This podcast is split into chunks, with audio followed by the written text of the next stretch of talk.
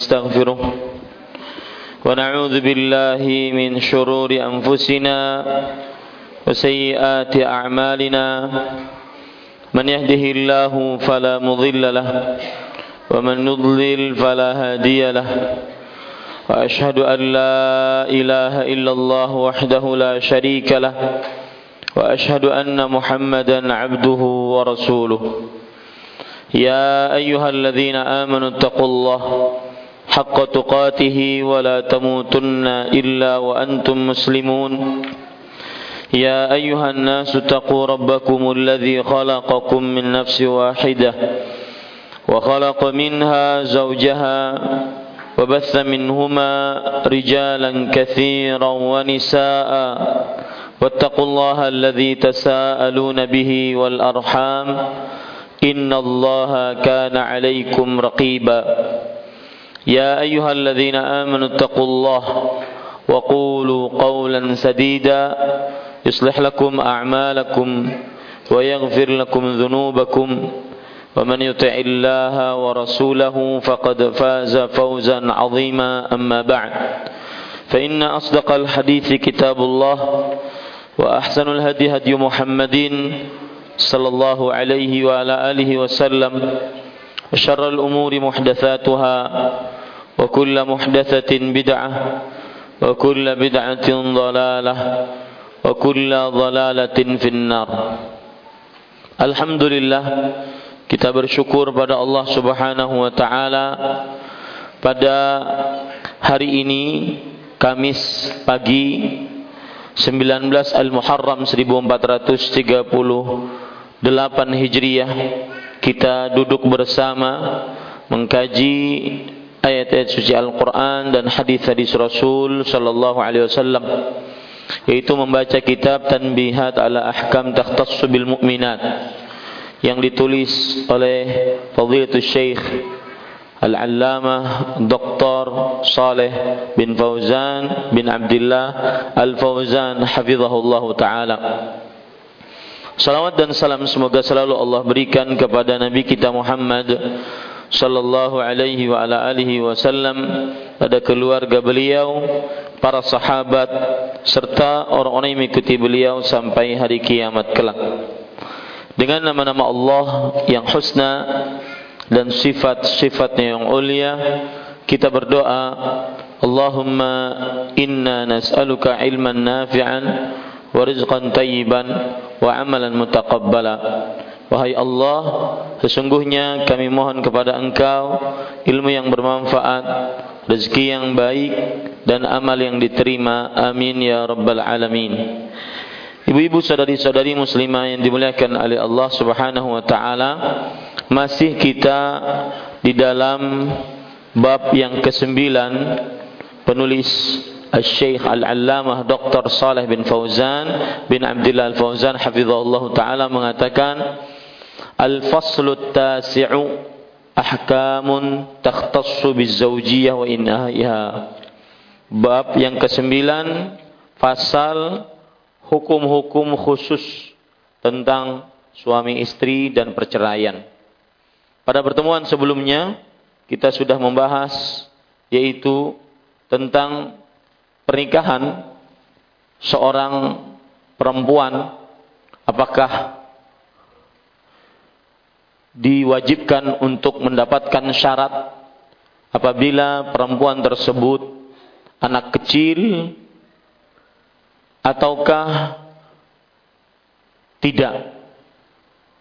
Dan juga apakah diwajibkan mendapatkan persetujuan apabila perempuan tersebut sudah balik tetapi masih perawan.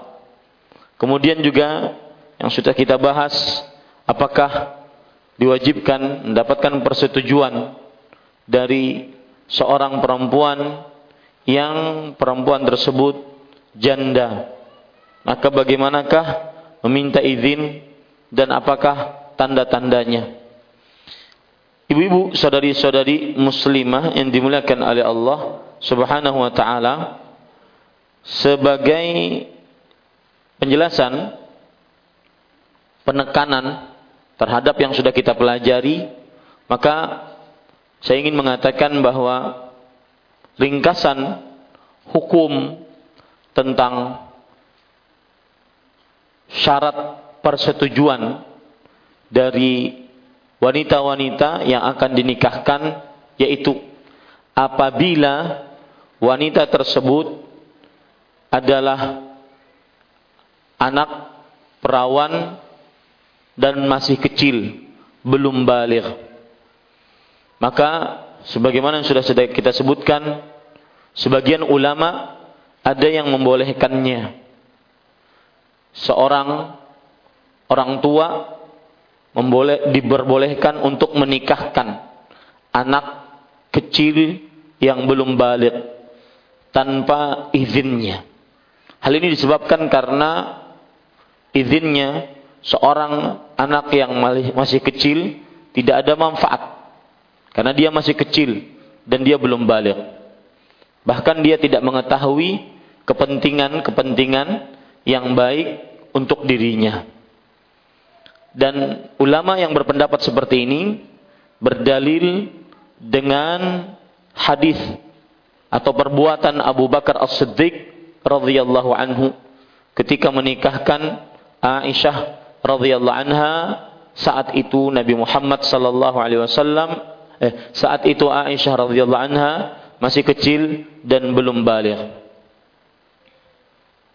Sedangkan pendapat yang kedua yaitu pendapat jumhur ulama, mayoritas para ulama mengatakan bahwasanya seorang wanita meskipun dia anak kecil dan belum balik tetap dimintai izin. Hal ini berdasarkan keumuman hadis yaitu Rasul sallallahu alaihi wasallam bersabda, "La tunkahu al-bikru hatta tusta'dzan." Wanita yang masih perawan, di sini disebutkan kata perawan, belum dijelaskan apakah dia masih kecil ataupun sudah balik. Yang penting masih perawan. Tidak dinikahkan wanita perawan sampai dimintai izin. Wallahu alam, para ikhwan yang dirahmati Allah atau ibu-ibu saudari-saudari muslimah yang dimuliakan oleh Allah Subhanahu wa taala yang kita lebih condong kepadanya pendapat bahwa meskipun jika dia anak kecil dia sudah faham dia sudah bisa membedakan, dia sudah mengerti, maka lebih baik dimintai izin. Lebih baik dimintai izin. Ini pendapat yang kita ambil. Adapun permasalahan wanita perawan yang belum balik. Maka kita sudah tegaskan pada pertemuan sebelumnya bahwasanya wanita perawan yang belum balik tidak diperbolehkan untuk dinikahkan kecuali dengan setelah minta izinnya. Itu dengan persetujuannya. Berdasarkan hadis la tungkahul bikru hatta tusta'zan. Tidak dinikahkan seorang anak perawan yaitu yang sudah balik sampai dimintai persetujuannya. Adapun kalau sampai terjadi juga pernikahan dilakukan oleh wali si perempuan perawan yang sudah balik ini tanpa izin tanpa izin dari perawan ini. Maka bagaimana nasib pernikahannya? Maka bagaimana nasib pernikahannya? Maka terjadi perbedaan pendapat di antara para ulama. Jadi kalau ada perawan dinikahkan oleh orang tuanya tanpa persetujuan si perawan ini. Bagaimana mana nasib pernikahannya? Maka para ikhwan yang dirahmati oleh Allah, kalau seandainya si perawan ini menolak, terjadi perbedaan pendapat di antara para ulama. Ada yang berpendapat bahwa jika walinya selain bapaknya dan selain kakeknya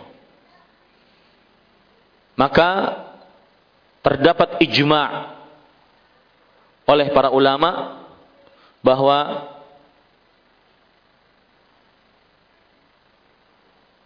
seorang perempuan yang perawan tidak diperbolehkan untuk menikahkannya kecuali bapak atau kakeknya.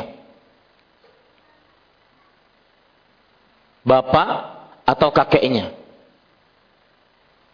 Terdapat ijma bahwa anak perempuan yang perawan yang sudah balik tidak diperbolehkan selain bapak dan kakek untuk menikahkannya tanpa izinnya. Jadi yang perlu ibu ibu saudari-saudari muslimah garis bawahi seorang anak perempuan yang sudah balik tidak diperbolehkan selain bapak dan kakeknya untuk menikahkannya tanpa izin dan persetujuan si perempuan tersebut.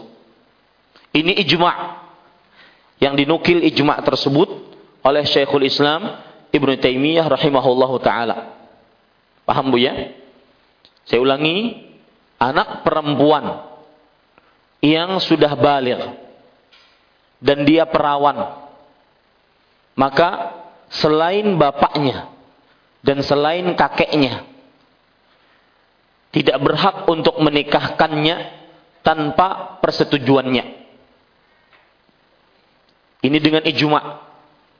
Karena mungkin ada dari pihak keluarga yang mencoba untuk memaksa si wanita perawan yang sudah balik ini agar menikah dengan laki-laki. Yang jadi walinya adalah selain bapak atau kakeknya. Maka yang seperti ini yang seperti ini ijma para ulama bahwasanya tidak diperbolehkan. Ijma para ulama bahwasanya tidak diperbolehkan. Adapun kalau ada seorang anak perempuan anggap namanya Susilawati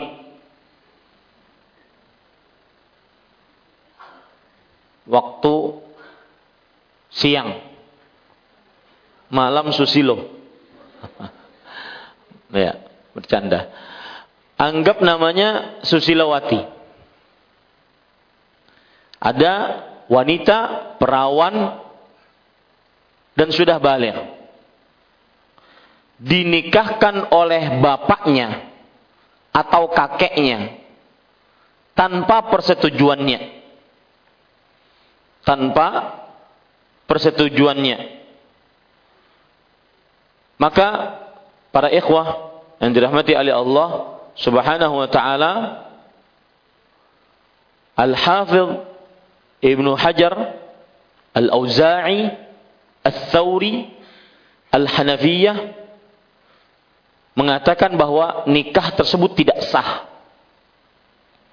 Kalau ada wanita sudah balik perawan dipaksa nikah oleh bapaknya, kakeknya. Maka Al-Hafidh Ibnu Hajar, Al-Auza'i, Al-Thawri, Al-Hanafiyah, ini ulama-ulama mengatakan pernikahannya tidak sah. Pernikahannya tidak sah. Tentunya di sana ada pendapat lain yang mengatakan pernikahannya sah. Dan ini pendapat Imam Malik, Imam Syafi'i, Imam Ahmad. Imam Malik, Imam Syafi'i, Imam Ahmad. Bahwasanya seorang bapak atau kakek berhak menikahkan anak perempuannya yang perawan dan sudah balik tanpa izin dan persetujuan anak perempuan tersebut. Maka pernikahannya adalah sah dan boleh. Ini pendapat Wallahu alam, Bapak Ibu saudara-saudari yang dimuliakan oleh Allah Subhanahu wa taala, kita lebih condong kepada pendapat yang dekat dengan dalil bahwa anak perempuan yang sudah balik masih perawan tidak dipaksa tidak boleh dipaksa oleh bapaknya oleh kakeknya untuk menikah. Berdasarkan hadis tadi. Berdasarkan hadis tadi. Yang ketiga sekarang janda. Janda ada yang sudah balik ada yang belum balik mungkin tidak ibu Hah? Tentunya semuanya sudah sudah balik. Tapi disebutkan oleh para ulama ada janda yang belum balik. Di antaranya disebutkan oleh Al-Hafidh Ibnu Hajar. Kita berbicara tentang janda, janda yang sudah balik. Maka ijma' kaum muslimin. Bahwa janda tidak diperbolehkan untuk dinikahkan kecuali dengan persetujuannya. Dan tidak diperbolehkan bapaknya memaksanya. Apalagi selain bapaknya. Itu ijma. Bahwasanya seorang janda ijma ijma itu kalau saya katakan ijma dalam uh, bahasan-bahasan fikih berarti kuat itu ibu ya bahwa seorang janda tidak diperbolehkan untuk dinikahkan kecuali dengan persetujuannya. Baik yang menikahkannya bapaknya, apalagi selain bapaknya. Ini ibu-ibu, saudari-saudari muslimah yang dimuliakan oleh Allah Subhanahu wa taala. Taib. Itu kira-kira penegasan apa yang sudah kita pelajari. Sehingga ibu benar-benar memahami apa yang saya sampaikan. Kalau ada orang bertanya sekarang bu, ada seorang perawan sudah balik, dipaksa oleh bapaknya untuk menikah. Maka bolehkah anak perawan tersebut menolak? Silahkan ada yang menjawab. Dengan rincian yang sudah saya jelaskan tadi. Bolehkah anak perawan yang sudah balik tersebut menolak? Dan apakah termasuk kedurhakaan ketika dia menolak? Nah, Bu. Silahkan ada yang bertabarru' yang bersedekah menjawab. Nah. Silahkan Bu. Setelah ini baru kita membahas tentang perwalian. Silahkan, agak cepat.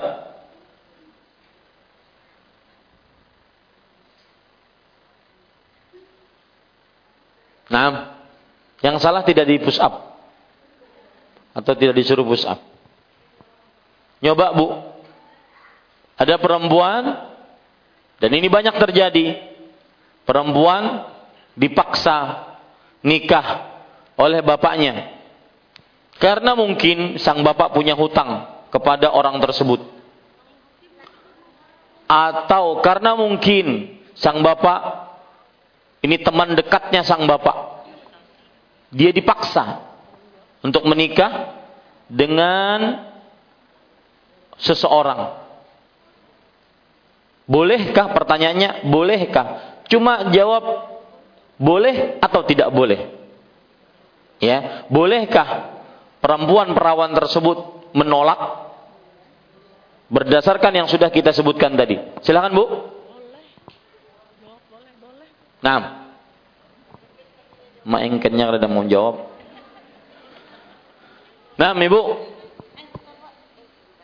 Cuma boleh atau tidak boleh? Antara dua kata. Bismillah. Boleh Ustaz? Boleh. Ya, boleh. Kenapa? Karena pendapat yang paling kuat adalah Rasul Shallallahu Alaihi Wasallam bersabda, "La tunkahul bikru hatta tusta'zan." Anak perempuan tidak boleh dinikahkan sampai dimintai persetujuannya. Demikian Ibu. Baik. Kita bahas sekarang apa yang disebutkan oleh penulis pada halaman 183. Betul Ibu?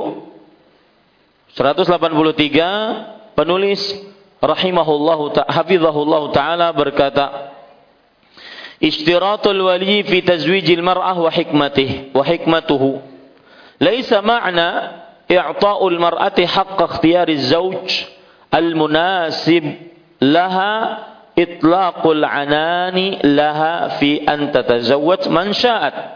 ولو كان في ذلك ضرر أقا ضرر أقاربها وأسرتها.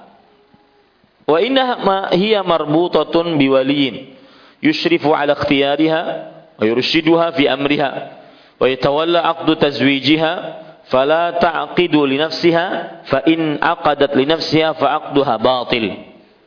Disyaratkannya wali dalam pernikahan seorang wanita.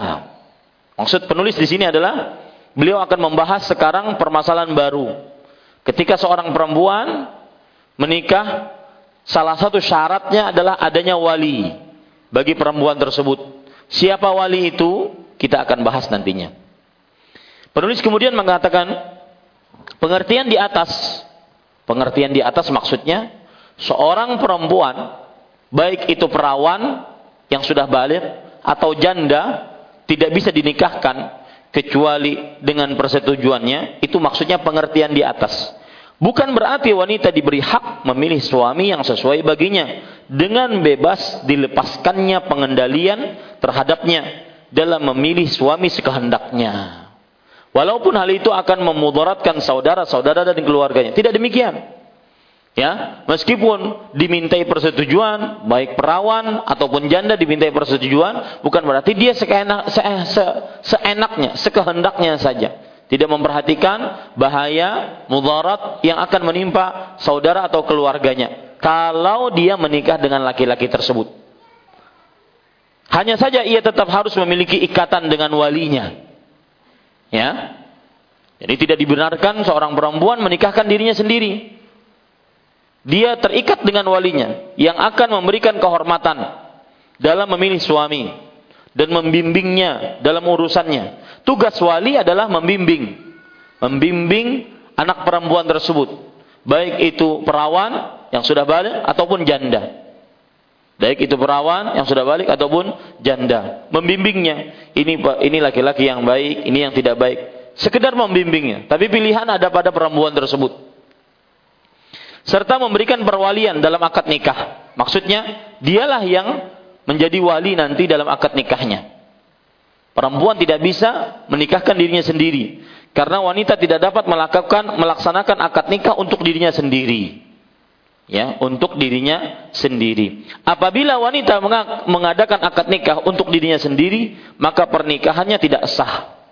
Kemarin ada yang bertanya kepada saya, Ustaz, ada sepupu saya ingin menikah, dia perempuan.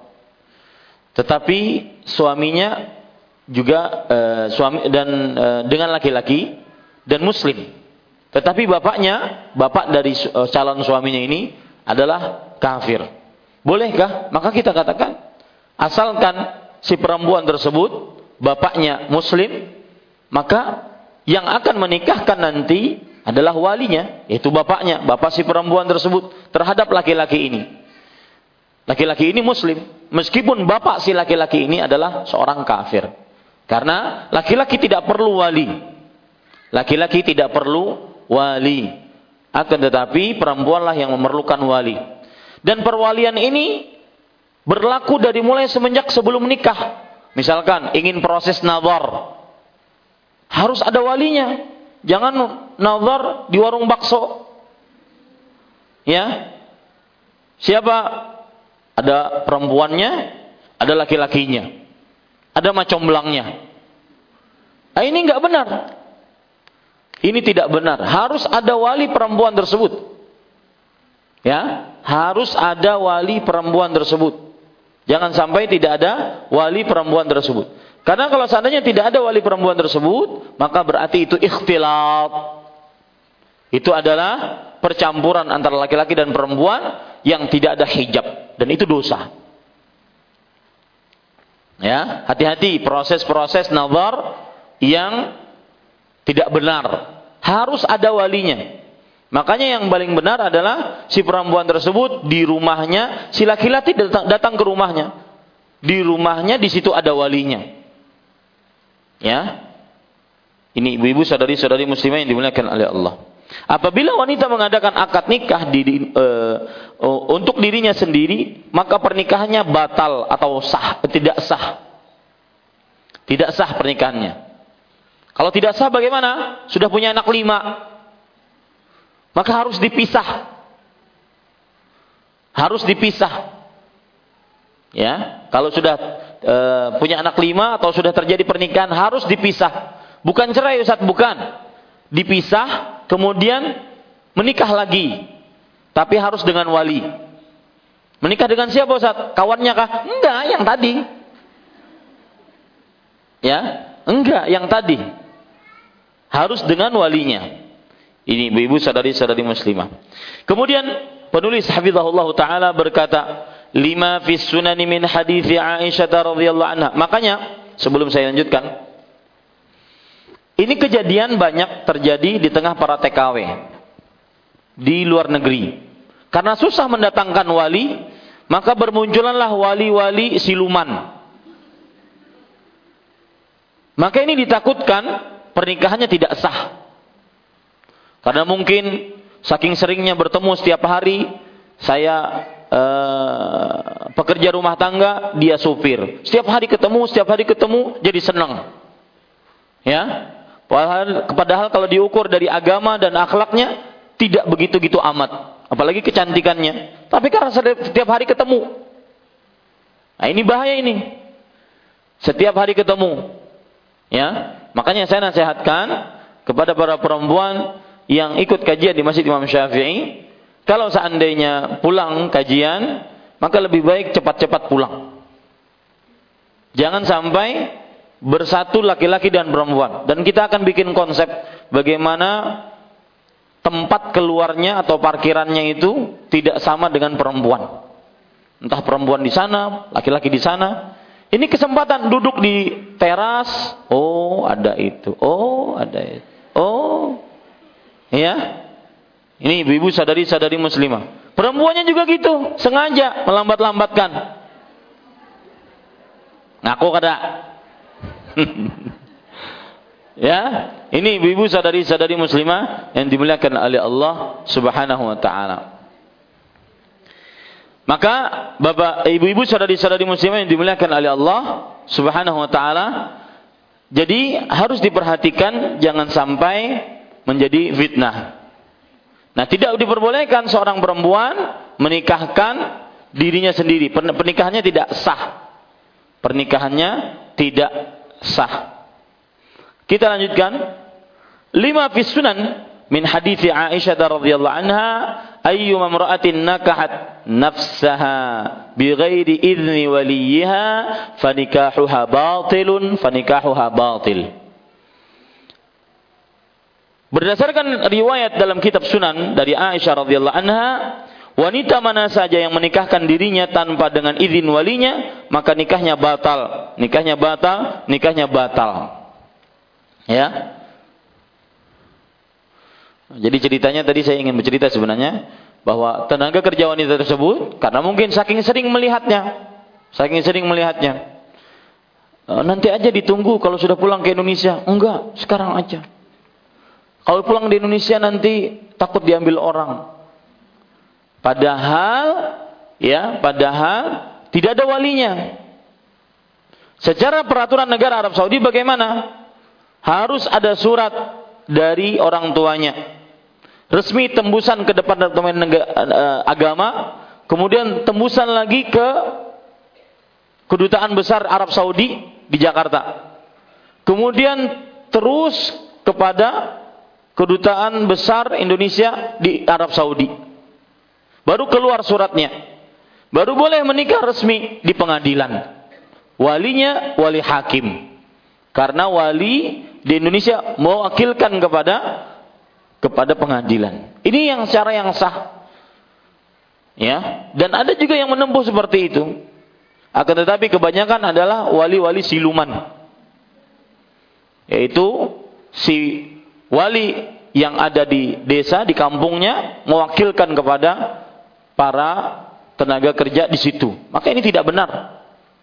Ya, ditakutkan nantinya terjadi kekacauan dalam pernikahan dan juga tidak ada surat menyurat yang resmi yang mengakibatkan akhirnya kalau berdua-duaan di sebuah kamar tidak ada surat-surat yang, resmi meskipun secara syar'i sudah menikah Meskipun apa? Misalkan si wali dari Indonesia mengatakan kepada wali yang ada di Arab Saudi, ya sudah saya wakilkan kepada situ ketua suku di sana.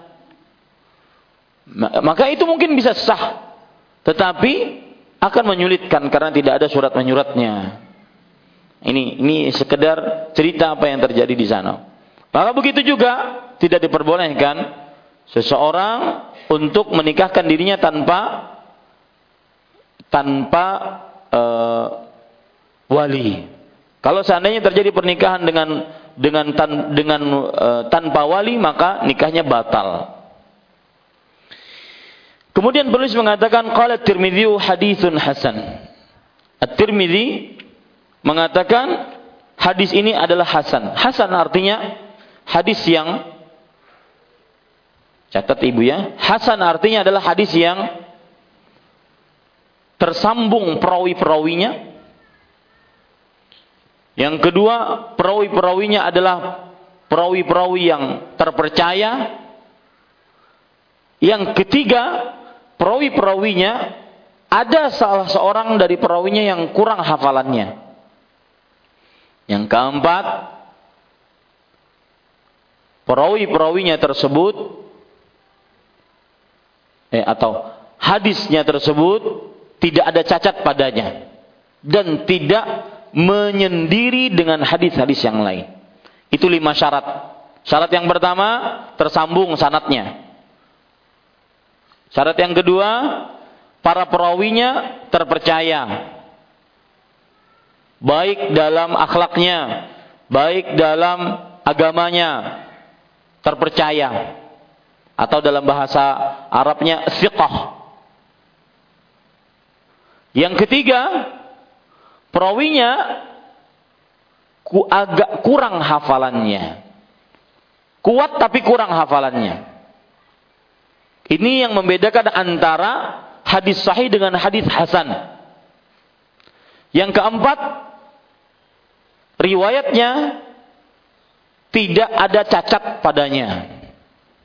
Yang kelima, riwayatnya tidak menyendiri dari riwayat-riwayat yang lain.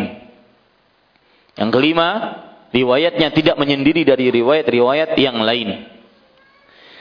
Imam At-Tirmidzi rahimahullah mempunyai kitab Sunan At-Tirmidzi atau yang disebut dengan Jami'ut Tirmidzi. Beliau mengatakan hadis ini hasan. Wa sunan la nikaha illa biwali. Dan dalam sunan itu kitab hadis yang empat disebutkan tidak ada nikah kecuali dengan adanya wali. Maksud dan dalam sunan. Maksudnya sunan ini adalah kitab-kitab hadis. Sunan Abi Daud, Sunan Tirmidzi, Sunan Nasai, Sunan Ibnu Majah. Makanya disebutkan di sini dan dalam sunan. Maksudnya kitab hadis yang empat.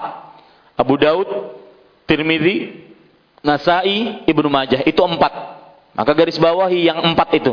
Yang empat maksudnya adalah kitab Sunan Abi Daud, kitab Sunan Tirmidzi atau At-Tirmidzi, kitab Sunan Ibnu Majah, kitab Sunan An-Nasa'i. Ada sebuah riwayat yang berbunyi la nikaha illa biwali. Tidak ada nikah. Kata-kata tidak ada nikah menunjukkan tidak sah.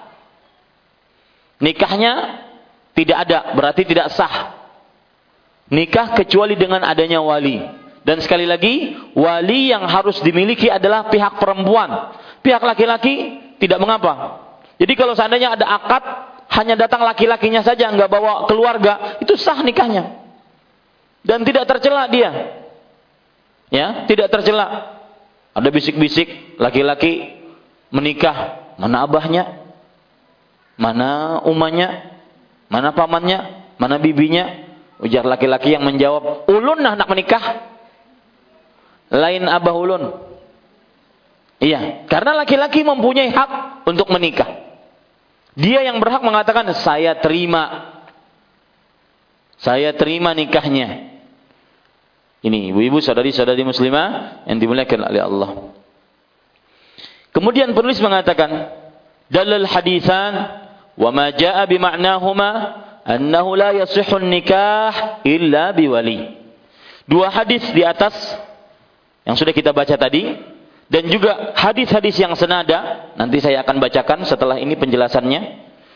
Menunjukkan bahwa tidak sah pernikahan kecuali dengan wali. Karena asal dari penafian larangan itu dengan kalimat tidak ada yaitu dalam hadis tadi disebutkan tidak ada. Ya tidak ada nikah. Berarti tidak sah. Karena asal hukum peniadaan maksudnya ketidaksahan Memang kalau kita bicarakan peniadaan itu ada dua macam. Saya sering menyebutkan ini. Peniadaan asal dan peniadaan kesempurnaan. Peniadaan asal, peniadaan kesempurnaan. Seperti misalkan Rasulullah SAW bersabda, "La salata bihadratit ta'am, wala huwa yudafi'uhul akhbathan." Tidak ada sholat ketika makanan sudah dihidangkan. Dan tidak ada sholat ketika seorang sedang kebelet. Seorang sedang kebelet. Mau pipis, buang air kecil atau buang air besar. Kata-kata tidak ada sholat ini. Kalau orang sholat juga, apakah dikatakan sholatnya sah atau tidak? Ibu? Kalau seandainya dihidangkan makanan. Ya, soto Banjar misalkan. Pas komat. Maka dia tinggalkan sotonya, dia pergi ke masjid. Salat. Apakah salatnya sah atau tidak? Sah. Berarti peniadaan itu adalah peniadaan kesempurnaan. Artinya kalau dia sholat juga sah sholatnya, cuma kurang sempurna pahalanya. Mestinya dia makan dulu. Ya, meskipun terlambat jamaahnya. Karena hadisnya berbunyi seperti itu. Daripada dia salat, Allahu Akbar. Ma pahanya nyaman mana tadi? Ya. Daripada dia salat seperti itu, lebih baik dia makan. Dan kalau bisa makannya diringkas, jangan bertambah dua piring. Ini ibu-ibu sadari-sadari muslimah yang dimuliakan oleh Allah Subhanahu wa taala. Atau orang dalam keadaan kebelet buang air kecil, buang air besar. Tetap dia laksanakan sholat. Allahu Akbar. Ya, menahan. Kemudian kada bahinak. Hanya takutan keluar. Ya. Kemudian tidak khusyuk tapi dia tetap sah, eh, tetap sholat. Kira-kira tidak ada sholat yang dimaksud di sini. Apakah tidak sah atau tidak sempurna? Habu? Tidak sempurna. Nah, itu maknanya ad, peniadaan itu ada peniadaan sesuatu, artinya tidak sah. Atau ada peniadaan kesempurnaan. Begitulah juga ini. La nikah illa biwali. Tidak ada nikah kecuali dengan wali. Maka kalau ada pernikahan perempuan tanpa wali, maka bukan tidak sempurna pernikahannya, enggak, tidak sah pernikahannya. Nah, Ustaz, kalau sholat tadi kita masih masih mudah membedakan. Masih mudah membedakan antara peniadaan kesempurnaan dengan peniadaan asal atau peniadaan kesahan sebuah amal. Itu bagaimana batasannya? Bagaimana batasannya? Maka jawabannya Ibu, lihat qara'in. Kalau dalam bahasa Arab itu qara'in. Artinya lihat alat-alat bantunya. Kalau orang tadi sholat dalam keadaan kebelet, sholatnya sah. Kenapa? Karena tidak ada dalil yang menunjukkan sholatnya tidak sah. Peniadaan itu, peniadaan itu berarti kesempurnaan. Peniadaan, kesempurnaan. Sama juga ketika Rasulullah SAW bersabda, La imana liman la amanatalah. Tidak ada iman bagi yang tidak amanah. Dititipi uang, tidak amanah. Suka berkhianat. Apakah tidak ada iman di sini? Benar-benar tidak ada iman sehingga dia kafir kalau tidak amanah? Ataukah dia tidak sempurna imannya? Pilih yang mana, Bu? Hah? Tidak sempurna. Ada di dilihat korainnya, pembantu-pembantunya. Nah ini la nikah illa biwali tidak sah nikah kecuali dengan wali. Artinya nikahnya tidak ada sama sekali kecuali adanya wali. Ya. Ini ibu-ibu saudari-saudari muslimah yang dimuliakan oleh Allah. Kemudian penulis mengatakan li'annal asla fin nafi nafyus sihhah. Karena asal dari penafian larangan itu dengan kalimat tidak ada berarti tidak sah. Semua penafian asalnya tidak sah. Seperti tadi, tidak ada sholat bagi yang kebelet. Asal hukumnya itu tidak sah sholatnya. Cuma tidak ada uh, diturunkan karena tidak ada yang me membatalkan sholatnya. Tidak ada yang membatalkan sholatnya. Berarti bukan tidak sah, cuma tidak sempurna. Nah, itu maksudnya asal hukum peniadaan adalah tidak sah. Wa qala Tirmidzi al-amalu alaihi inda ahli ilm minhum minhum Umar wa Ali wa Ibnu Abbas wa Abu Hurairah wa ghairuhum radhiyallahu anhum. Wa hakadha rawal anfuq ruwiya an fuqaha at-tabi'in annahum qalu la nikaha illa biwali wa huwa qawlu Syafi'i wa Ahmad wa Ishaq. At-Tirmidzi rahimahullah mengatakan pengamalan hadis tersebut menurut ahli ilmu disepakati jadi mengamalkan hadis bahwa tidak sah pernikahan kecuali harus dengan wali itu disepakati oleh para sahabat, para ulama ahli fikih. Siapa mereka? Disepakati oleh Umar, maksudnya Umar bin Khattab. Ali, maksudnya Ali bin Abi Thalib.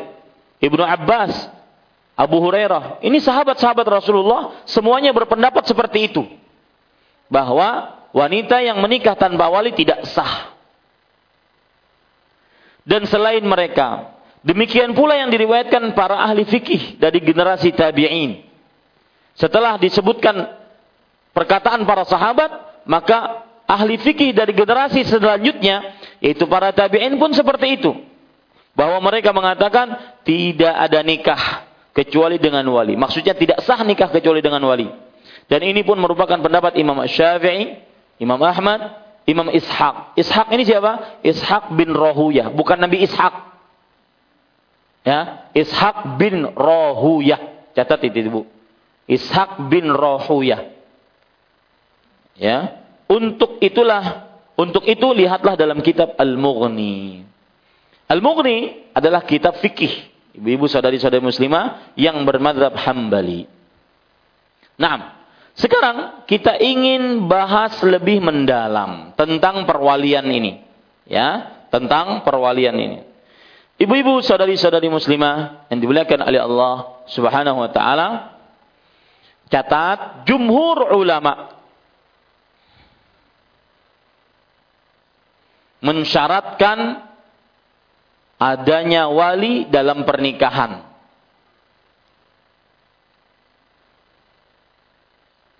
Jumhur ulama mensyaratkan adanya wali dalam pernikahan. Jumhur ini berarti Imam Malik, Imam Ash-Syafi'i, dan Imam Ahmad. Tidak boleh seorang perempuan menikahkan dirinya sendiri tanpa ada walinya. Ini kalau seandainya menikah diri sendiri, gimana akadnya? Saya menikahkan diri saya denganmu. Ini kan nggak cocok. Dan Imam Abu Hanifah berpendapat beda. Bahwa perempuan boleh menikahkan dirinya sendiri. Nah, ini pendapat Imam Abu Hanifah. Wallahu alam para ikhwan eh, ibu-ibu saudari-saudari muslimah pendapat yang lebih kuat adalah pendapat jumhur berdasarkan dalil-dalil yang ada Dalilnya dari Al-Quran, surat Al-Baqarah, surat yang kedua, ayat 232. Allah Subhanahu wa taala berfirman, "Wa idza talaqtumun nisaa fabalaghna ajalahunna fala ta'dhuluhunna an yankihna azwajahunna." Surat apa tadi Ibu? Surat Al-Baqarah ayat 232. Allah Subhanahu wa taala berfirman dalam surah Al-Baqarah ayat 232, apabila kamu mentalak istri-istrimu lalu selesai masa iddahnya, maka janganlah kamu yaitu para wali menghalangi mereka kawin lagi dengan bakal suaminya. Pendalilan dari ayat ini adalah yaitu bahwa wali terkadang dia menghalangi anak-anak perempuannya untuk menikah lagi. Ini tidak boleh.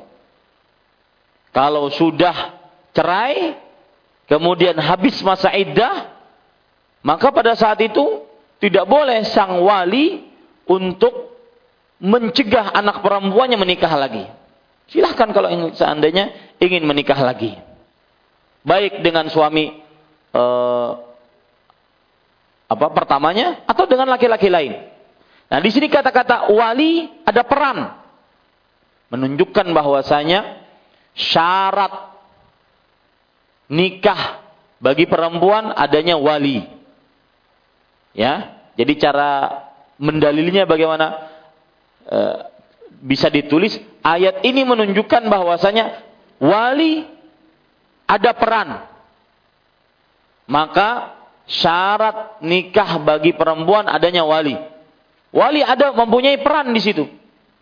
Ya. Fala ta'dhuluhunna. Maka kalian wahai para wali janganlah mencegahnya. Enggak boleh. Ini menunjukkan para wali mempunyai peran. Peran itulah yang menunjukkan syarat adanya wali dalam pernikahan bagi perempuan. Kemudian dalil yang lain surah Al-Baqarah ayat 221. Allah Subhanahu wa taala berfirman, "Wala tunkihul musyrikina hatta yu'minu." Artinya, dan janganlah kalian menikahkan anak-anak perempuan kalian dengan laki-laki musyrik sampai laki-laki tersebut beriman. Al-Baqarah surat yang kedua ayat berapa Bu? 221. Pendalilannya bagaimana? Yaitu ketika Allah tadi berfirman, "Wala tunkihu." Janganlah kalian menikahkan.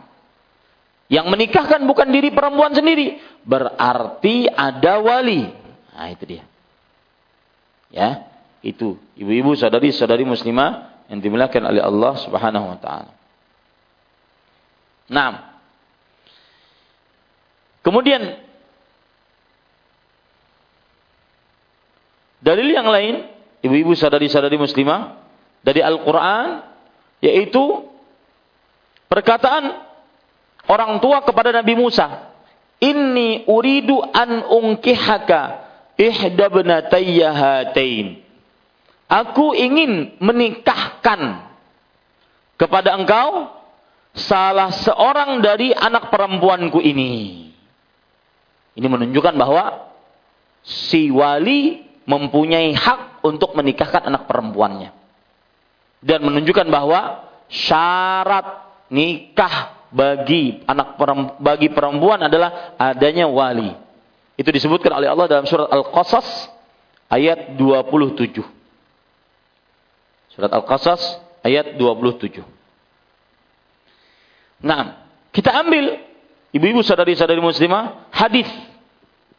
Hadis yang menunjukkan tentang syarat nikah bagi perempuan adanya wali. Yaitu perkataan Umar bin Khattab radhiyallahu anhu. kepada Utsman bin Affan. Setelah Hafsah menjadi janda. Hafsah ini anaknya Umar radhiyallahu anhu. Setelah Hafsah menjadi janda, maka Umar bin Khattab mengatakan kepada Utsman, "In syi'ta angkahtuka angkahtuka Hafsata." Wahai Umar, eh, wahai, wahai Utsman, jadi bapaknya namanya Umar. Umar bin Khattab radhiyallahu anhu menawarkan Hafsah anak perempuannya sudah jadi janda kepada Utsman. Wahai Utsman, kalau engkau mau, aku nikahkan engkau dengan Hafsah. Ini menunjukkan walinya harus ada dari perempuan. Meskipun dia janda. Ini ibu-ibu saudari-saudari muslimah yang dimuliakan oleh Allah Subhanahu wa taala. Sebagian ulama berpendapat, ini bu masalah, ya, di garis bawahi ada masalah. Sebagian ulama berpendapat bahwasanya janda boleh menikah dengan diri, eh, menikahkan dirinya sendiri. Mereka berdalil dengan hadis yang berbunyi as-sayyibu ahaqqu bi nafsiha. Seorang janda berhak untuk menentukan nasibnya sendiri. Ya, berhak untuk menentukan nasibnya sendiri. Maka kita katakan maksud dari hadis ini bukan berarti sang janda berhak menikahkan dirinya sendiri. Kenapa? Karena di sana ada hadis lain yang berbunyi wala tungkihul tungkahul aimu hatta tustamar. Tidak boleh dinikahkan seorang janda sampai dimintai musawarah ataupun persetujuan. Nah, ini menunjukkan hadis yang tadi janda berhak untuk menentukan nasibnya sendiri dengan seorang janda tidak boleh dinikahkan sampai dia mendapat eh, dia memberikan persetujuan menunjukkan adanya wali. Sabda Nabi sebagiannya menafsiri sebagian yang lain. Ini ibu saudari-saudari muslimah yang dimuliakan oleh Allah Subhanahu wa taala. Jadi bahwasanya tidak sah pernikahan tanpa wali bagi perempuannya. Tidak sah pernikahan tanpa wali bagi perempuannya. Dalil yang lain yang menunjukkan bahwa syarat sahnya nikah bagi perempuan adalah adanya wali. Itu hadis Aisyah radhiyallahu anha. Ini tambahan-tambahan dari apa yang disebutkan oleh penulis ibu. Aisyah bercerita, "Wa ma yutla 'alaikum fil kitabi fi yataman nisa اللاتي لا تؤتونهن ما كتب لهن وترغبون أن تنكحوهن. قالت هذا في اليتيمة التي تكون عند الرجل لعلها أن تكون شريكته في ماله وهو أولى بها فيرغب عنها أن ينكحها فيعضلها لمالها ولا ينكحها غيره كراهية أن يشركه أحد في مالها. perhatikan baik-baik Dalil yang lain dan ini faedah penting juga, hadis ini penting tentang syarat sahnya nikah adalah adanya wali bagi perempuan. Yaitu Allah Subhanahu wa taala berfirman di dalam Al-Qur'an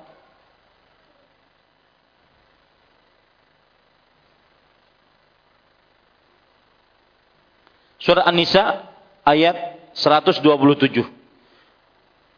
Ya, surah An-Nisa ayat 127. Aisyah radhiyallahu anha beliau membacakan ayat ini. An-Nisa ayat berapa tadi, Bu? 127. Perhatikan saya bacakan terjemahannya. Wa yastaftunaka fin nisa. Dan mereka minta fatwa kepadamu tentang para wanita. Qulillahu yuftikum Allah katakanlah Allah memberi fatwa kepada kalian fihinna tentang mereka. Wa ma yutla alaikum. Nah, lihat. Dan apa yang dibacakan kepadamu dalam Al-Qur'an. Fil kitabi fi yataman nisa allati la tu'tunahunna ma kutiba lahunna wa targhabuna an tankihuhun. Dan apa yang dibacakan kepadamu dalam Al-Qur'an juga memfatwakan tentang para wanita yatim. Ada seorang wanita, anak perempuan yatim yang belum balik. Yang kamu tidak memberikan kepada mereka apa yang telah ditetapkan untuk mereka. Anak perempuan yatim ini yang belum balik ini dizolimi oleh walinya yang mengurusnya. Tidak diberikan haknya. Sedangkan kamu ingin mengawini, mengawini mereka. Oh, kenapa ingin uh, anak perempuan ini dizalimi? Karena rupanya si laki-laki sebagai walinya ini ingin menikahi si anak yatim ini. Kenapa? Karena ingin hartanya. Dan tentang anak-anak yang masih dipandang lemah. Lihat penjelasan Aisyah radhiyallahu anha terhadap surah An-Nisa ayat 127 dan berkaitan dengan syarat nikah bagi perempuan adalah adanya wali. Kata Aisyah, ini ayat fil yatimah adalah seorang anak wanita yatim yang masih belum balik. Ingat Bu, yang namanya yatim itu belum balik. Ya. Allati takunu 'inda rajul. Wanita ini, wanita ini dipelihara oleh seorang laki-laki. La'allaha an takuna syarikatu fi malih. Artinya dia ingin, si laki-laki ini ingin bahwa si perempuan yang yatim ini bersyarekat di dalam hartanya. Bersyarekat di dalam hartanya. Jadi misalkan si laki-laki ini punya perdagangan, maka harta anak yatim ini dimasukkan ke situ, bersyarekat dalam hartanya. Wahwa aula biha. Dan wali ini atau laki-laki ini lebih berhak untuk me dengan si perempuan ini. Fayarghabu anha an yankihaha faya'dhulaha limaliha. Nah, kemudian si perempuan anak yatim ini ingin menikah. Laki-laki yang mengurusnya melarangnya. Enggak, enggak boleh nikah, enggak boleh nikah. Sebabnya kenapa, Bu? Ingin Ingin apanya? Hartanya. Ingin menikahi si perempuan ini. Agar mendapatkan hartanya. Wala yungkihaha gairahu. Dan si laki-laki ini tidak mau menikahkan perempuan ini kepada selain laki-laki kepada laki-laki lain. Karahiyata an yusyrikahu ahadun fi. Karena laki-laki ini benci Nanti ada orang yang ikut-ikutan dalam hartanya. Paham bu ceritanya? Ya. Nah, ibu-ibu saudari-saudari muslimah, ini menunjukkan bahwa syarat sahnya nikah bagi perempuan adanya siapa? Wali, yaitu yang mengaruh, mengurusi uh, harta anak yatim perempuan tadi. Nah, ini ibu-ibu, saudari-saudari muslimah yang dimuliakan oleh Allah Subhanahu wa taala. Lihat beberapa perkataan para sahabat tentang syarat sahnya nikah. Bagi perempuan adanya wali. Umar bin Khattab radhiyallahu anhu mengatakan sebagaimana disebutkan dalam Sunan Ad-Daruqutni, la tunkihul mar'atu illa bi izni waliha au dzirra'i min ahliha awis sultan. Tidak boleh seorang wanita dinikahkan kecuali dengan izin walinya. Atau dengan seorang yang mempunyai akal dari kerabat si perempuan tersebut. Atau oleh uh, siapa? Oleh pemimpin atau penguasa. Yaitu dalam hal ini uh, pengadilan agama. Atau kantor urusan agama. Ini ibu-ibu. Saudari-saudari muslimah yang dimuliakan oleh Allah Subhanahu wa taala. Taib. Ibu-ibu saudari-saudari muslimah yang dimuliakan oleh Allah Subhanahu wa taala, sekarang kita ingin membahas siapa itu wali. Siapa itu wali? Maka ibu-ibu saudari-saudari muslimah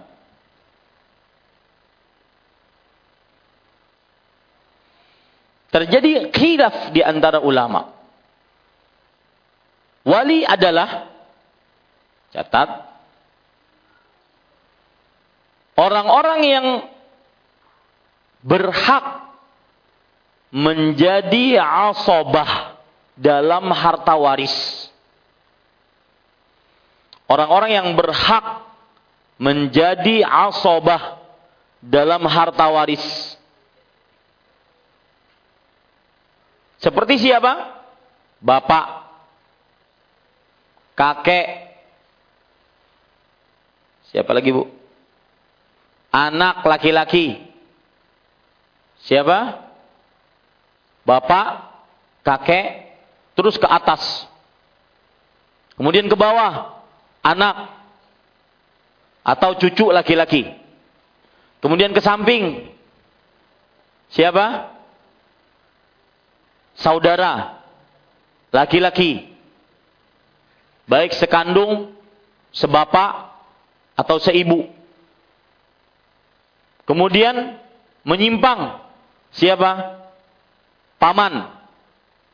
Paman baik itu saudaranya bapak atau saudaranya ibu.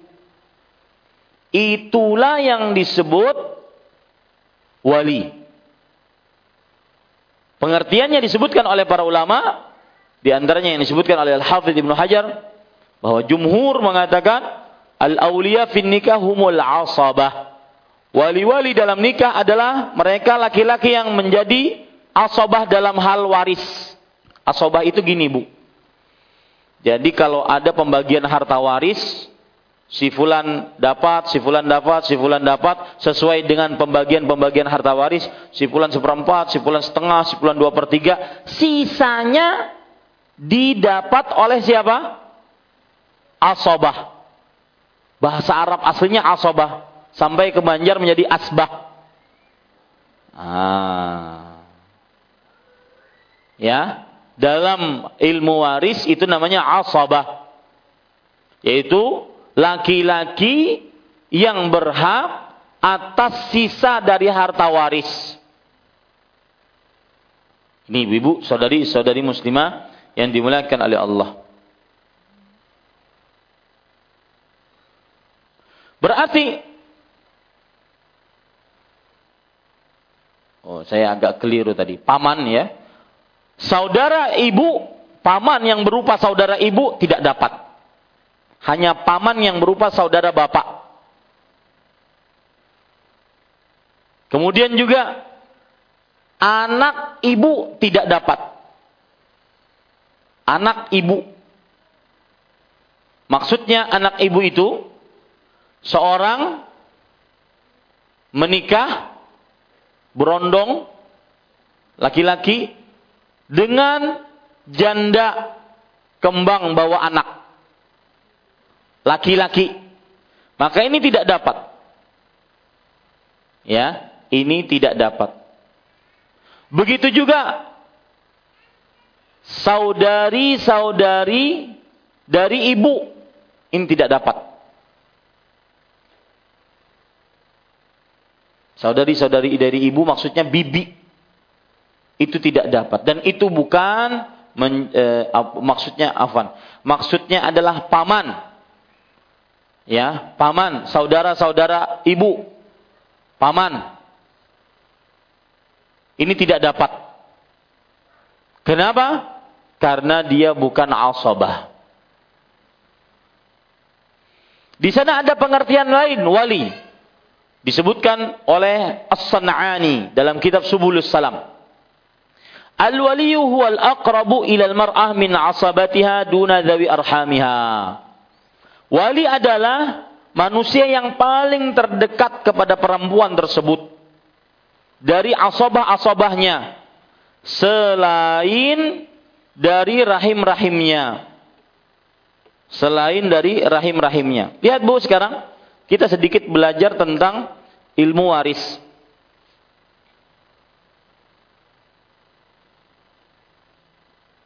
Di sini ada seorang perempuan. Ke atas ada siapa?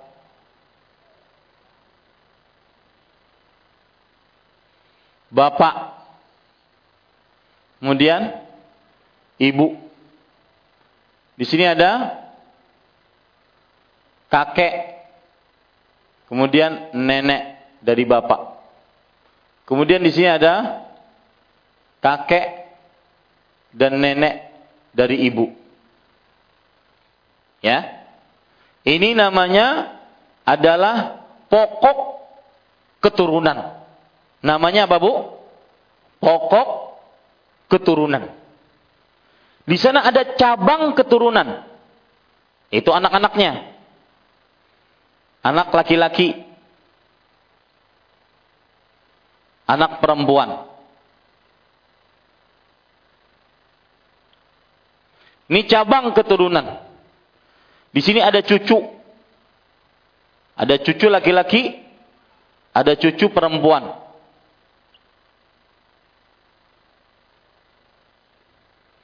Begitu juga di sini. Ada cucu laki-laki, cucu perempuan.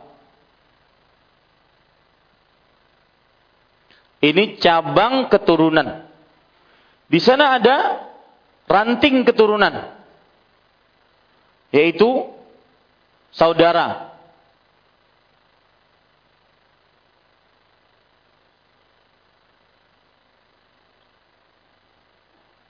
Laki-laki, saudara perempuan. Ini cabang e, ranting keturunan. Bisa nanti saudara laki-laki ini sekandung, tahu sebapak, sekandung, sebapak, seibu. Ini juga begitu. Bisa sekandung, sebapak, seibu. Taib, sampai sini. Kemudian nanti dari bapak ini ada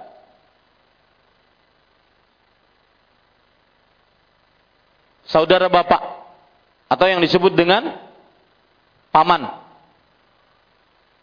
Ini bagi menjadi dua.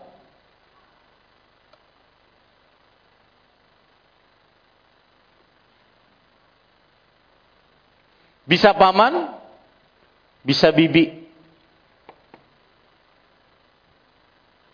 Ya. Paman atau bibi. Nanti, ini sebelum itu, saudara sekandung ini dibagi menjadi dua lagi. Dia punya anak, keponakan. Perempuan, keponakan. Laki-laki. Saudara perempuan juga begitu. Punya keponakan, eh apa? Punya anak yang akhirnya menjadi keponakan bagi si perempuan ini. Perempuan dan keponakan laki-laki.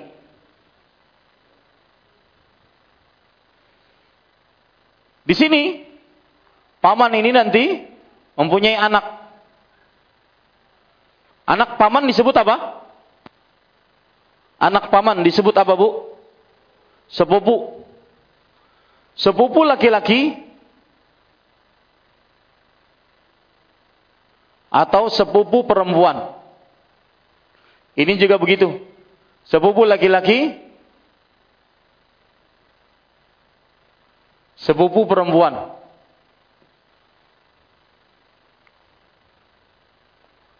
Ini ibu-ibu, saudari-saudari muslimah.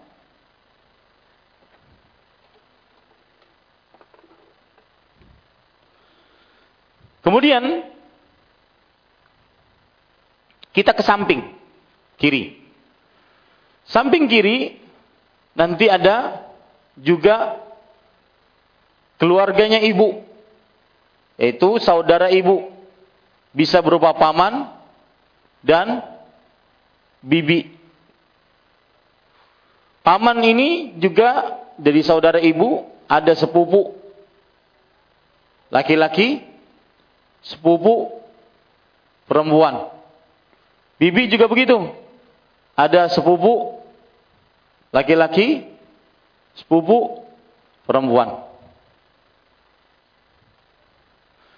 Ibu-ibu saudari-saudari muslimah, Siapa yang berhak menjadi asobah? Ini pertanyaan kita. Yang berarti dia adalah wali. Yang pertama, ini. Pokok keturunan dulu. Bapak.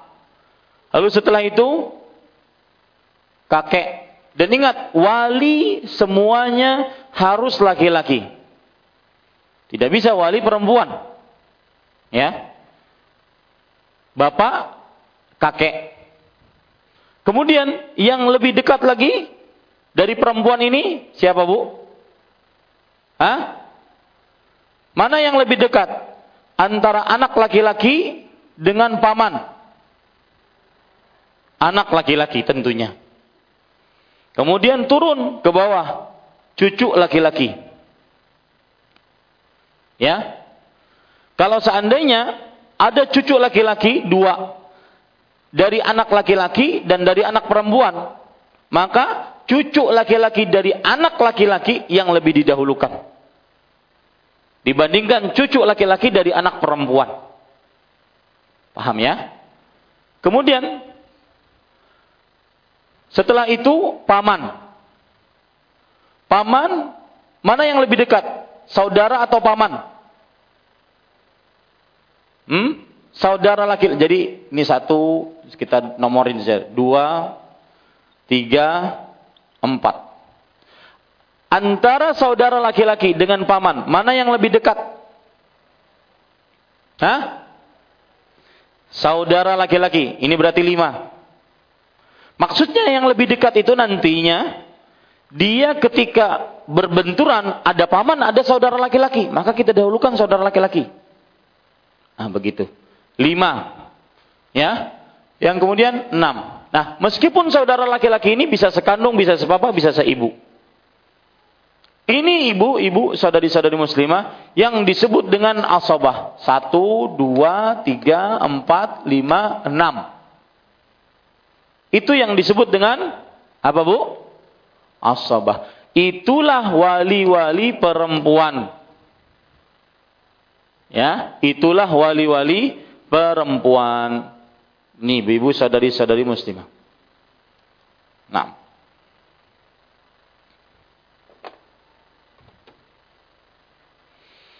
Ya, uh, ada waktu masih untuk bertanya. Silahkan jika ada pertanyaan yang ingin ditanyakan.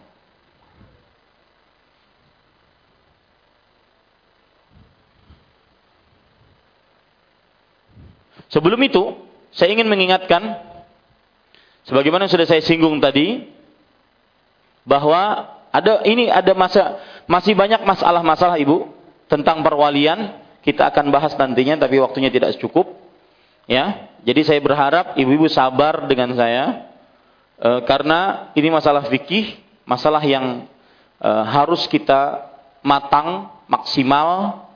Jangan sampai kita uh, ya mungkin yang melihat di Facebook bisa diperlihatkan itu yang di papan tulis. Ya. Ibu-ibu sadari-sadari muslimah dimuliakan oleh Allah Subhanahu wa taala. Perhatikan baik-baik, ini masih banyak masalah-masalahnya. Saya akan sebutkan satu hadis terakhir bahwa hadis ancaman bagi siapa yang menikahkan dirinya sendiri atau perempuan menikahkan perempuan lain. Nah, di sana ada ancaman. Hadis diriwayatkan oleh Imam Ibnu Majah dan hadisnya Hasan.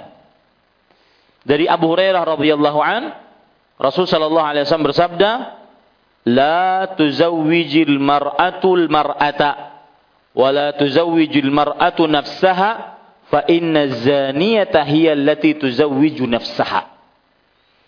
Seorang wanita tidak boleh menikahkan wanita lain.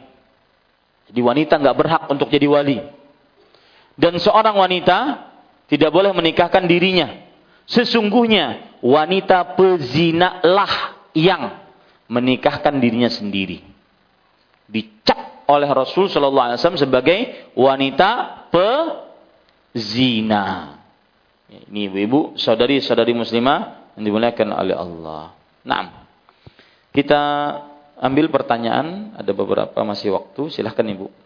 Assalamualaikum warahmatullahi wabarakatuh. Waalaikumsalam warahmatullahi wabarakatuh. Barakallahu fiik Ustaz, dari seorang teman itu apa hukum menikah secara online yang sekarang marak terjadi yang mana akad nikah dilakukan melalui Skype atau video call, ma uh, maharnya itu via uh, maharnya ditransfer, perempuan ini di didampingi seorang wali gitu Ustaz. Jadi uh, apa ucapan akadnya tuh dilalui via Skype gitu Ustaz. Terima kasih jazakallahu khair. Jazakumullah khair. Ternyata di abad ke-21 di abad 2 milenium ini ternyata bukan hanya jual beli yang online. Nikah pun online. Subhanallah. Lalu nanti berhubungan badannya online. Maka ibu-ibu ini masalah kontemporer yang sudah dijawab oleh para ulama. Di zaman sekarang bahwasanya asal hukum pernikahannya sah jika terkumpul syarat-syaratnya. Syarat-syaratnya ada dua mempelai, ada wali, kemudian ada ijab kabul, ada saksi. Empat syarat. Plus mahar. Mahar itu bukan syarat, akan tetapi diwajibkan dalam pernikahan. Maka jika terkumpul syarat-syarat dan mahar tadi, sah nikahnya. Cuma ulama kontemporer mengatakan dijauhi pernikahan seperti ini. Karena ditakutkan terjadi tadlis. Tadlis adalah penipuan-penipuan. Wanitanya terlihat cantik di Skype. Sekalinya aslinya cantik banar. Masih mending. Ya. Ini ibu-ibu sadari-sadari muslimah yang dimuliakan oleh Allah.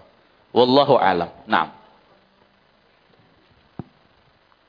Assalamualaikum Ustaz. Waalaikumsalam Soalnya sebelumnya minta maaf Ustaz, pertanyaannya menyimpang dari materi. Begini Ustadz, saya kan baru-baru belajar di antaranya ikut kajian di MES. Di sinilah hati kecil saya terteguh untuk berpakaian secara sunnah dan sebelumnya izin sama suami. Alhamdulillah suami mengizinkan. Karena sedikit banyak suami mengerti tentang pengetahuan agama Ustadz. Yang menjadi problem sekarang Ustadz, suami kan kerja di salah satu instansi. Dan akhir-akhir ini menegur saya, kalau di tempat umum atau kajian nggak apa-apa pakai secara sunnah. Tapi kalau mendatangi acara kantor, pakai busana muslim biasa. Saya tanya-tanya suami Ustadz kena apa alasannya? Kan gitu. Suami baru cerita Ustadz kalau ada suami yang tertangkap karena kasus tertentu dan kebetulan yang mengurus minta diringankan dan lain-lain itu istrinya sendiri. Kebetulan istrinya itu pakai pakai sunnah juga. Dan yang menangani kasus tersebut suami saya Ustadz mungkin dari sinilah Ustadz kawan-kawan suami mencemooh mencemooh orang-orang yang be, mengikuti sunnah Ustaz. Pertanyaan saya Ustaz, saya harus mengikuti suami kah apa berpegang teguh pendirian saya Ustaz? Ya. Cukup itu Bu. Dan yang selanjutnya Ustaz. Ya. Saya pernah mendengar suatu kajian di suatu majelis Ustaz lah. Katanya meminta jabatan itu kan nggak boleh Ustaz ya. Ya. Tapi bagaimana kalau saya ini Ustadz menyarankan suami saya untuk sekolah lagi. Untuk menunjang karir ke depan Ustadz. Apa niatan saya tersebut dibolehkan dalam agama Ustadz? Terima kasih. Ya. Bismillah, walhamdulillah, wassalatu wassalamu rasulillah. Maka jawabannya saya nasihat, pertama nasihatnya atau mendudukan permasalahan dulu. Pertama mendudukan permasalahan. Pakaian yang dipakai oleh wanita-wanita yang mungkin mereka lebih melebarkan jilbabnya, lebih melebarkan baju kurungnya, memakai cadar, ada yang terkadang memakai cadar dan memakai kaos kaki. Maka saya ingin mendudukan permasalahan tersebut, itu bukan pakaian luar biasa itu pakaian biasa muslimah. Ini harus ditegaskan kepada kaum muslimin. Jangan sampai kita dianggap memakai pakaian yang luar biasa sehingga kita terlihat salah. Padahal pakaian seperti itulah semestinya yang dipakai oleh wanita muslimah. Jadi, ibu saudari muslimah harus tegaskan, yakinkan dalam diri sendiri sebelum meyakinkan orang lain, pakaian yang ibu pakai sekarang adalah pakaian yang biasa muslimah pakai. Artinya, beginilah wanita muslimah berpakaian. Ya, inilah pakaian wanita muslimah. Bukan pakaian yang luar biasa. Luar biasa kenapa? Karena kita tinggal di lingkungan yang tidak terbiasa dengan pakaian tersebut. Tetapi untuk mendudukan permasalahan dan ini penting. Jangan sampai kita masuk kepada sebuah kondisi yang kondisi itu kita digiring kepada kondisi yang salah. Salah itu. Kita letakkan dulu, ini yang benar. Ini yang biasa. Satu. Yang kedua, kita ingin menjawab pertanyaannya. Pertanyaannya yaitu, apakah saya harus mentaati suami ataukah saya mengikuti kemauan saya? Maka jawabannya yang dilakukan adalah mentaati Allah dan Rasulnya. Bukan mentaati suami ataupun kemauan. Tetapi bagaimana perintah Allah dan Rasulnya.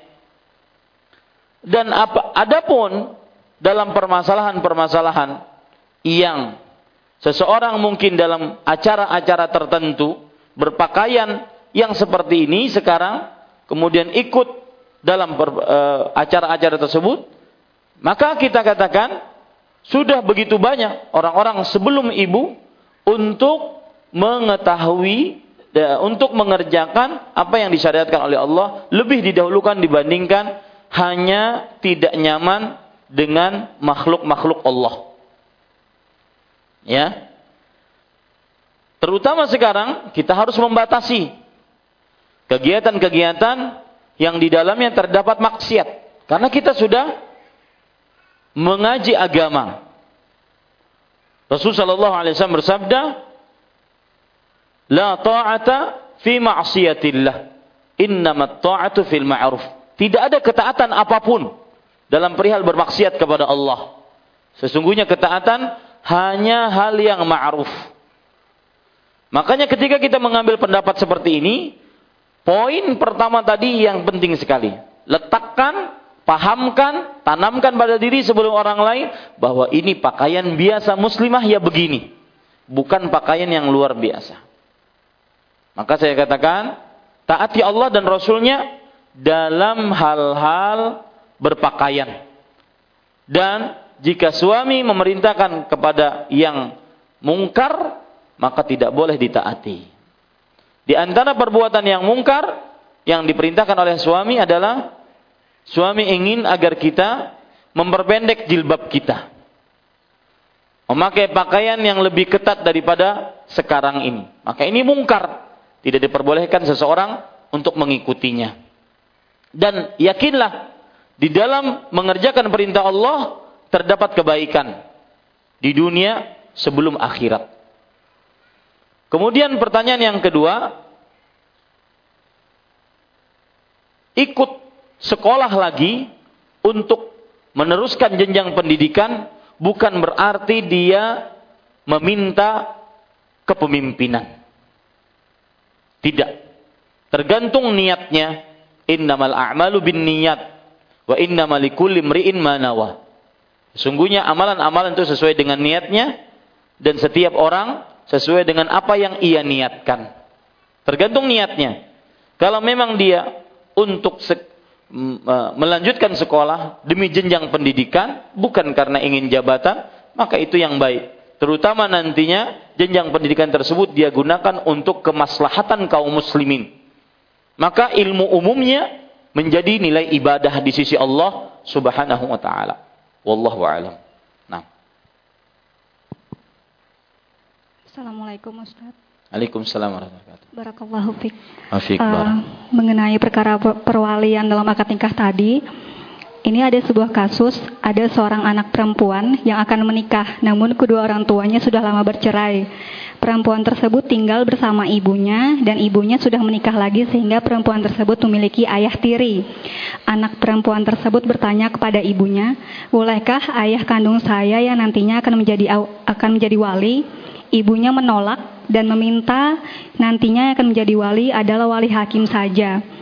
Kemudian ayah kandung perempuan tersebut juga sudah berumah tangga dan sekarang sudah tidak tahu lagi beliau dan keluarga beliau ada di mana karena sudah lost contact semenjak anak perempuan tersebut masih SMP. Jadi yang saya ingin tanyakan Ustadz, apakah sebenarnya selagi ayah kandungnya tidak dikabarkan telah meninggal, maka sebaiknya untuk perwalian tetaplah ayah kandung. Kira-kira bagaimana Islam menanggapi hal tersebut? Jazakallahu khairan. Ya, barakallahu fiik. Ibu pertanyaannya sudah terjawab sebenarnya dari apa yang sudah kita jelaskan tadi. Bahwa perwalian dimiliki oleh orang yang paling terdekat.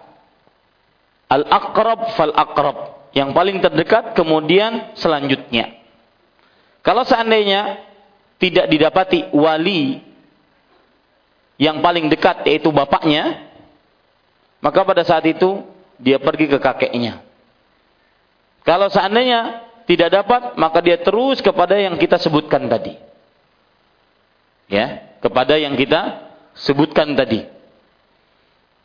Dan seorang ibu, ini perhatikan, ibu tidak berhak atas perwalian.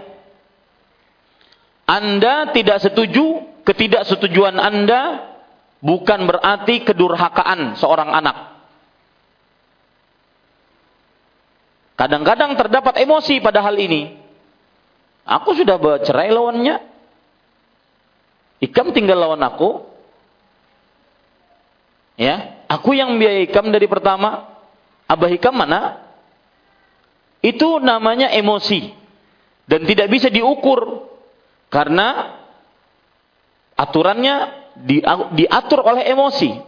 Dan tidak ada dalam Islam. Yang mengatur adalah dalil. Maka perempuan ini berhak untuk menikah diwali oleh bapak kandungnya. Kalau tidak kakeknya.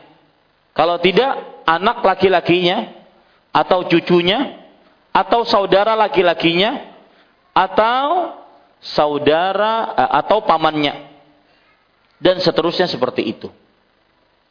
Ya. Saya sering saya sering mendengar sudah sudah cocok set berataan si calon laki-laki cocok dengan calon perempuannya, calon perempuannya apalagi hendak benar sudah. Ya. Tetapi dan juga wali laki-lakinya, wali dari si perempuan sudah sudah siap. Ibunya tidak setuju, bukan urusan. Kecuali kalau sananya ketidaksetujuan tersebut mendasar secara syar'i. Seperti laki-lakinya beda agama, seperti laki-lakinya akhlaknya buruk. Maka itu menjadi pertimbangan. Adapun ketidaksetujuan seorang ibu karena hanya emosi dan kondisional sesaat ini tidak dibenarkan dalam Islam. Karena yang berhak menikahkan adalah orang tua laki-laki dari si perempuan tersebut. Wallahu a'lam. Nah. Assalamualaikum warahmatullahi wabarakatuh. Waalaikumsalam warahmatullahi Mohon maaf Pak Ustadz, di luar topik hari ini yang saya tanyakan masalah uh, riba. Yang saya tahu riba itu haram hukumnya uh, dan di bank-bank di Indonesia kebanyakan kita uh, kalau menabung pasti ada bunga banknya. Dan sekarang itu ada bank syariah Uh, dan katanya di bank syariah tidak ada bunganya, tetapi pada saat mencetak buku tabungannya di situ ada uang lebih ya dari tabungan kita. Saya tanyakan kepada teller, katanya itu uh, apa? Bagi hasil.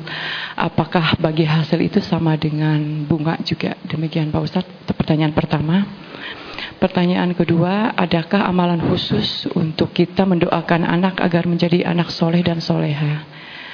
Tidak apa-apa saya tambah lagi pertanyaannya. Ketiga. Silakan ya Bu. Pertanyaan ketiga, uh, di dalam apa perwalian nikah tadi dari pihak paman dari saudara ibu itu tidak boleh ya mencari wali nikah. Tapi apakah itu mahram kita? Bolehkah kita bersalaman dengan paman kita tersebut? Demikian pertamanya pertanyaan saya. Jazakallah khair. Jazakumullah khair Bu atas pertanyaannya. Yang pertama yaitu tentang riba di bank e, syariah. Apakah ada wallahu alam bank-bank atau perbankan syariah masih di bawah OJK? Dan OJK masih berhukum atau berundang-undang ataupun bertumpuan kepada sistem konvensional. Maka tidak bisa tidak, pasti ada ribanya. Pasti ada ribanya. Adapun kalau seandainya dikatakan itu bagi hasil, maka bagi hasil di sini semestinya harus rugi sama rugi, untung sama untung dan itu akan terlihat sangat sulit ketika masih bertumpu kepada undang-undang konvensional atau sistem konvensional. Mungkin istilahnya murabaha, mudharabah, ya ijar dan semisalnya dari istilah-istilah syar'i dalam ekonomi Islam dipakai, akan tetapi prakteknya tidak 100%. Maka seorang muslim harus berhati-hati. Ya, karena yang namanya bagi hasil untung sama untung, rugi sama rugi. Dan tidak mungkin sistem konvensional seperti itu. Sistem konvensional maunya perbankan harus selalu untung, tidak boleh rugi. Buktinya kalau Anda beli barang kemudian terdapat cacat, yang rugi Anda bukan bank. Yang rugi Anda bukan bank. Artinya yang menanggung itu adalah Anda, bukan bank. Padahal untung sama untung, rugi sama rugi. Nah ini. Ini ibu-ibu saudari-saudari muslimah. Kenapa demikian? Karena perbankan syariah masih bergantung kepada sistem konvensional. Dia tidak memiliki badan keuangan tersendiri. Dan tidak diperbolehkan dalam dalam uh, undang-undang negara ini. Salah satunya juga perbankan syariah tidak boleh memiliki barang. Tidak ada jual beli dalam sistem konvensional. Yang ada adalah pinjam meminjam, hutang piutang. Adapun jual beli tidak bisa. Makanya diakali jual beli tersebut dengan mudharabah, murabahah. Tetapi karena akarnya adalah batil maka tidak menghasilkan buah kecuali kebatilan. Memang dari beberapa perbankan syariah ada yang minim, ada yang besar penyimpangan terhadap perkara ribanya. Tetapi susah untuk mendapatkan yang benar-benar murni, tulus tanpa riba. Kenapa? Karena masih bersifat konvensional ataupun bersistem bersandar kepada sistem konvensional. Kemudian pertanyaan yang kedua tentang apa tadi Ibu? Ah, doa. Doa minta anak yang saleh ada disebutkan dalam beberapa ayat Al-Qur'an. Di antaranya Allah Subhanahu wa taala berfirman, "Rabbi habli minas salihin." Wahai Rabbku, berikanlah aku keturunan yang saleh. Surat As-Saffat ayat 100. Allah juga berfirman, "Rabbi habli min ladunka dzurriyyatan thayyibah, innaka sami'ud du'a." Wahai Rabbku, berikan dari sisimu kepadaku keturunan yang baik. Sesungguhnya engkau maha mendengar doa. Surat Ali Imran ayat 38. Kemudian juga Allah Subhanahu wa taala berfirman dalam surat Al-Furqan, "Rabbana hablana min azwajina wa dzurriyyatina qurrata a'yun waj'alna lil muttaqina imama. Sebutkan oleh Allah dalam surah Al-Furqan ayat 74. Dan di sana ada doa yang khusus tentang solat. Yaitu doanya Nabi Ibrahim alaihissalam.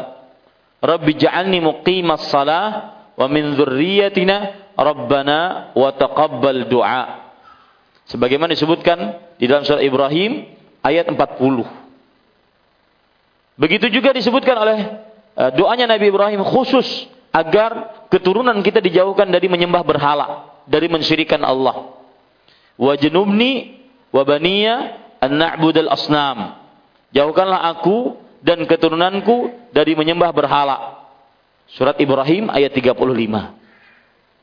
Ini beberapa ayat yang bisa dipakai oleh orang tua dan dibaca oleh orang tua maksud saya untuk mendoakan anaknya.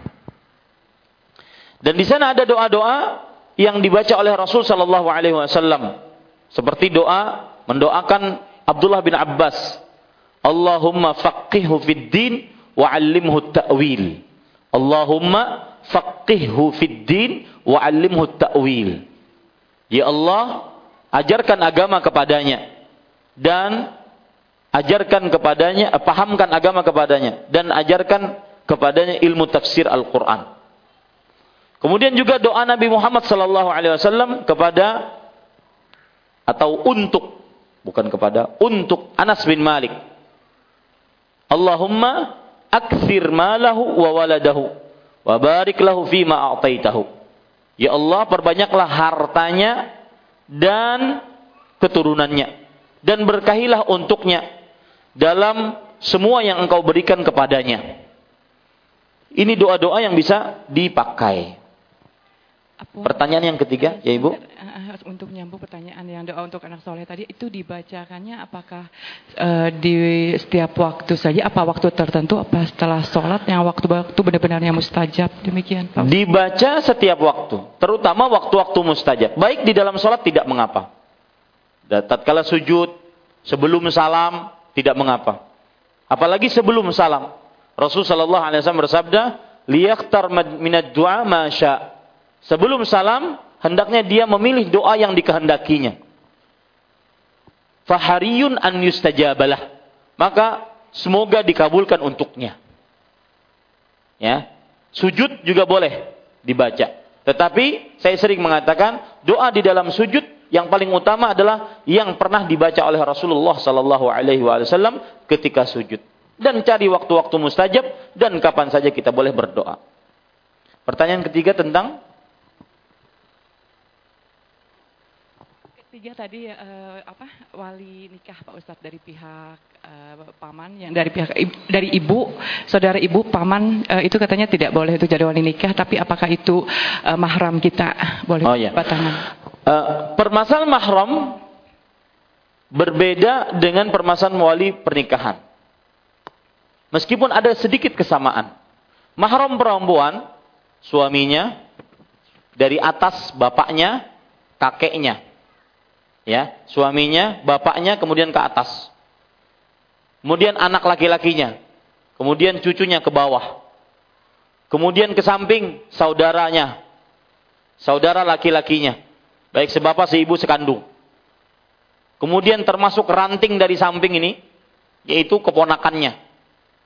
Keponakan laki-laki baik dari dari anak si saudara laki-laki atau dari anak saudara perempuan yang penting keponakannya. Kemudian pamannya. Pamannya. Baik itu paman dari saudara bapak, paman yang berupa saudara ibu.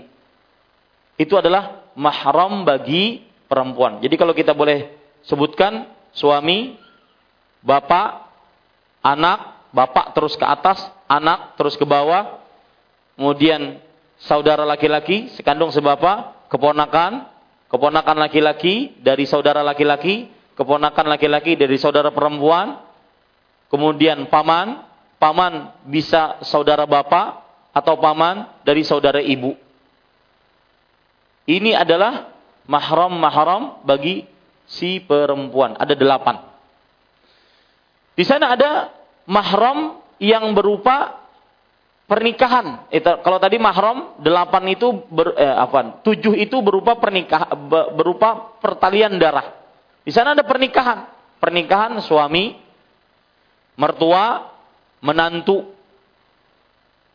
anak dari suami, anak laki-laki dari suami, ya, Ini adalah mahram-mahram karena pernikahan. Wallahu alam. Selain itu bukan mahram. Nah, waktu habis 4 menit lagi uh, azan kita cukupkan dengan kafaratul majlis. Mohon maaf ke terlalu panjang. Subhanakallah bihamdik asyhadu an la ilaha illa anta astaghfiruka wa atubu ilaik. Wassalamualaikum warahmatullahi wabarakatuh.